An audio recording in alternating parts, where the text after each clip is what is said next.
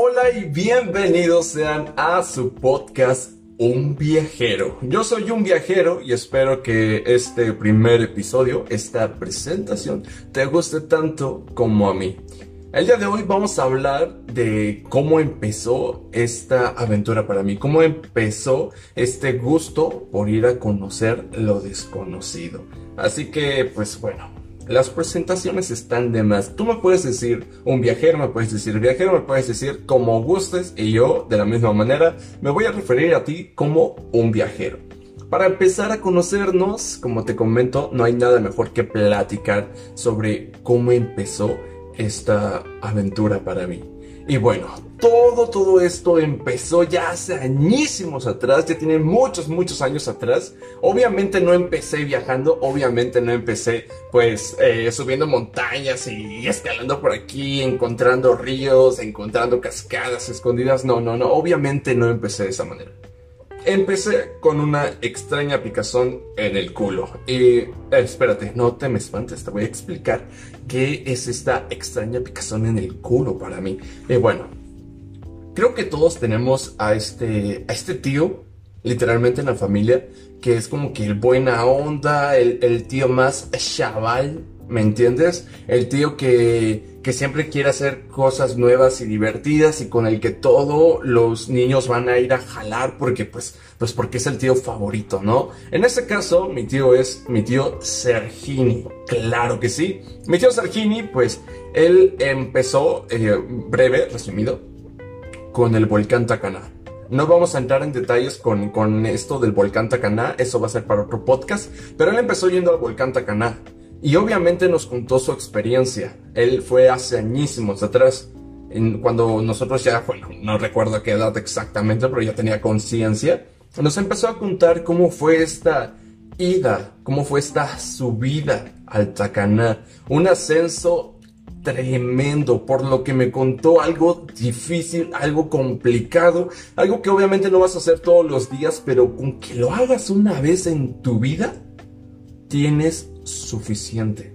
Tienes suficiente para contar y vas a contarlo siempre como si fuese tu primera vez. Y te lo digo porque él nos lo contaba como si fuese su primera vez. Él nos contaba estas historias de, cómo subió este cerro con unos brillos en los ojos tan apasionados. Nos lo contaba como, como si fuese la gran cosa y es que es la gran cosa. Realmente es la gran cosa y no lo vas a saber hasta que tú lo vivas. Pero bueno, él cuando nos contaba todo esto, a mí me crecía algo en el pecho de, emoción, de, de, querer ir y conocer lo que él ya conocía. Ahí empezó mi extraña picazón en el culo por salir y explorar el mundo, salir y explorar el Tacaná primeramente. Obviamente estos tipos de tíos, este tipo de Sergini, hace lo que yo llamo promesas vacías. Y obviamente no quiero insultar a mi tío para nada, para nada, pero vamos a hablar de la realidad, que han pasado, bueno, ya perdí la cuenta, pero supongamos 15, 15 años que él nos lleva diciendo, los voy a llevar al Tacaná. En diciembre vamos, los voy a llevar al Tacaná. Prepárense porque en diciembre nos vamos. Los voy a llevar al Tacaná. Preparen esas nalguitas porque nos vamos en diciembre. Y bueno, no sé si soy yo o es él, o es, o es el año, o es el mes, pero ese diciembre que él menciona nunca llega. Hasta la fecha nunca ha llegado ese diciembre. En serio, no sé si es el mismo diciembre que yo conozco o es un diciembre que, pasa cada 20 años o, o, no lo sé. Pero no, creo que no es el mismo diciembre porque nunca nos ha llevado.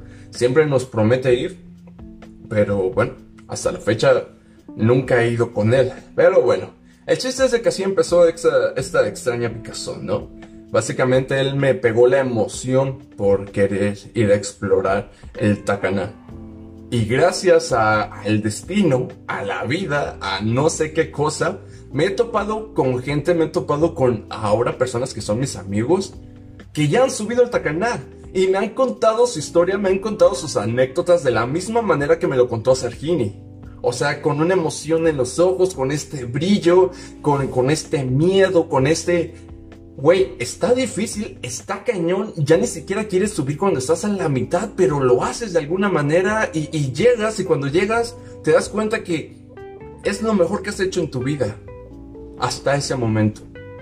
Y obviamente más me crece la picazón en el culo por ir a querer ver el tacanal, ¿no? Varias personas que ya conozco, incluso a mi abuela Eva, ella ya subió el tacaná en sus años de juventud y como ella me lo cuenta, es mil veces mejor que cuando subió mi tío, porque cuando mi abuela subió, bueno, el cerro era literalmente un cerro, no había un sendero como tal como ya lo hay ahora, no había tanta basura como lo hay ahora. Ella me contaba experiencias de que se topaba animales, de que dormían pues básicamente en la intemperie. Y, bueno, eso, eso también va a ser para otro podcast. Pero el punto es de que muchas personas me empezaron a llenar de picazón en el culo. Yo sé que suena mal, sé que suena mal, pero así, así lo quiero decir, ¿no? Esta emoción por ir a querer conocer el Tacaná. Ellos tuvieron la culpa y se los agradezco, realmente se los agradezco. Hasta que llegó un momento, una vez, un amigo, Axel Malo, un gran amigo, una persona que no veo todos los días y no, no hablo con él eh, lo suficiente, pero con que haya tenido yo una charla con este tipo fue suficiente para decidirme, fue suficiente para decir, ok, basta. Ya no quiero seguir teniendo esta picazón en el culo, la quiero calmar, la quiero tranquilizar, ni rascándome se me quita. Entonces, ¿qué tengo que hacer? Tengo que subir el tacaná. Tengo que subir el pinche tacaná. Gracias a mis amigos me invitaron en un diciembre. Que ojo, ese diciembre sí llegó, sí, sí era el mismo diciembre que todo el mundo conocemos. Y llegó ese diciembre.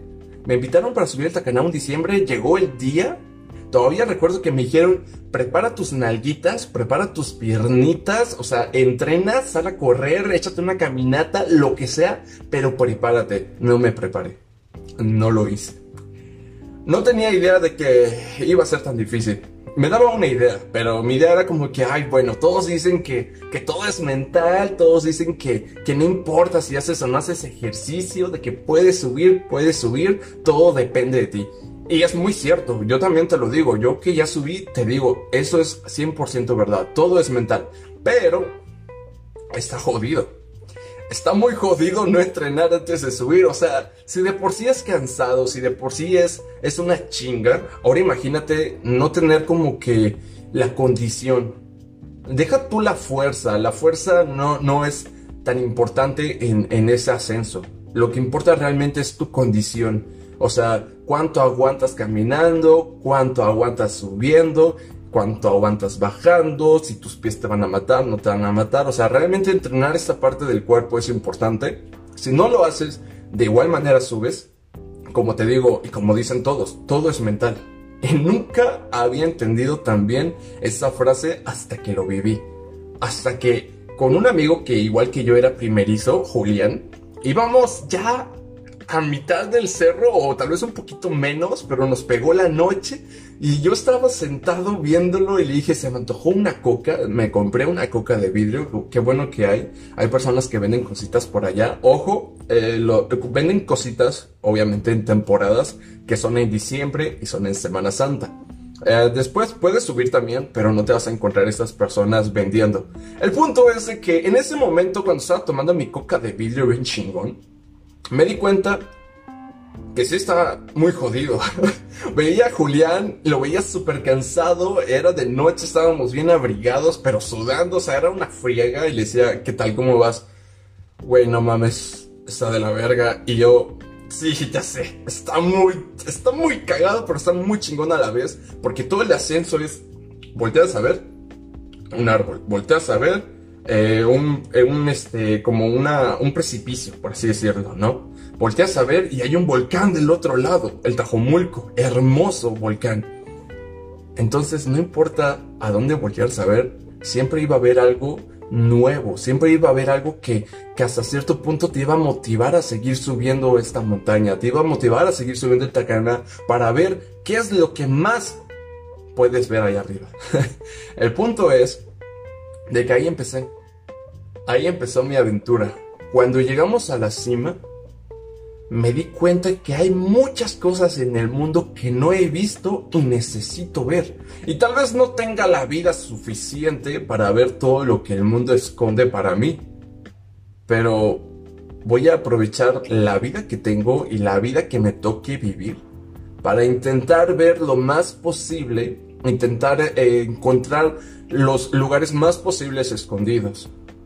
Y pues nada, realmente te llena el alma, ¿sabes? Esas vistas, el cansancio, vaya, todo, todo lo que es en lo personal naturaleza, todo lo que es ir a acampar, despertar y ver un amanecer en un lugar que no conoces, eh, acostarte y ver un anochecer o un amanecer o un atardecer en un lugar que no conoces es fantástico, es, es bellísimo. Es algo que le recomiendo a todo el mundo, realmente. Y ahí empecé. Bajé del Tacaná, llegué a mi casa, me acosté y pensé, mierda, tengo que hacer más, tengo que buscar más lugares para ver, tengo que ir a acampar a otros lugares donde ni siquiera sé que existen. Y ahí, por suerte, para mi suerte, vivo en Chiapas. Y aquí en Chiapas hay infinidad de lugares por ir a conocer, tanto conocidos, tanto como no conocidos, tanto explorados, tanto como no explorados. O sea, opciones hay miles. Obviamente empecé cerca de donde yo vivo, que para mi suerte también hay varios lugarcitos por aquí. Entonces he conocido cascadas, he conocido ríos, he conocido piedras gigantes, la piedra de Wixla, he conocido eh, pequeñas planicies. He conocido ríos hondos, ríos bajos. He conocido un poquito de todo y yo creo que no es nada. No, es, es exactamente eso. Es nada. No he conocido realmente nada del mundo, nada de Chiapas. Y eso me encanta, porque hay mucho por conocer. Hay mucha diversidad en nuestro mundo por ir a explorar. Y estoy fascinado. Cada viaje que hago, cada atardecer que veo, cada amanecer que vivo es una llenadera en el alma por ganas de vivir más. Y no soy optimista y les diré, sí, vivan, alégrense, todo se puede en la vida. No, yo les diré, si tienes el tiempo, si tienes la oportunidad de ir a un lugar que no conoces, obviamente eh, con amigos o, con las precauciones debidas, Ve, anímate. Vive una experiencia fascinante al ver un amanecer en otro lugar fuera de casa o al ver un atardecer, ver las estrellas en otro lugar donde las luces eh, de las calles no, no existen ahí. Es algo impresionante. Te das cuenta que hay más estrellas de las que crees y eso que son infinitas, realmente infinitas.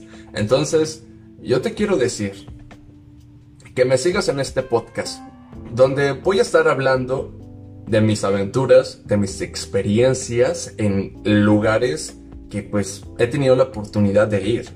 Cascada la Sirena, la Piedra de Wixla, eh, también el río del Cañón del Sushiate. O sea, hay muchos lugares a los que he ido y son muy pocos no sé si decir muchos o pocos, pero sí, son muy pocos lugares, lo dejaremos en pocos, son muy pocos lugares a, los que he ido, pero son lugares que, siempre me han llenado de una experiencia diferente. Y de eso quiero hablar en, en este podcast, Un Viajero. Y no solamente van a ser experiencias mías, también van a ser experiencias de otras personas, de amigos que me han invitado a salir a estos lugares, de amigos que han ido por su cuenta pero me han contado sus experiencias porque tenemos eso en común, de familiares también que han vivido eh, casi las mismas experiencias que yo, pero en otros tiempos, pero en un mismo lugar, como por ejemplo con mi abuela, Eva, que subió el Tacaná y créeme, cuando ella me lo cuenta es como si fuese otro Tacaná, no, es como el Tacaná que yo subí, es un Tacaná diferente. Y quiero hablar de todo esto con ustedes y espero a ustedes les guste tanto como a mí. Así que ya lo sabes, yo soy un viajero, esta es mi presentación del podcast Un viajero y solamente te puedo desear tener un buen viaje. Hasta luego.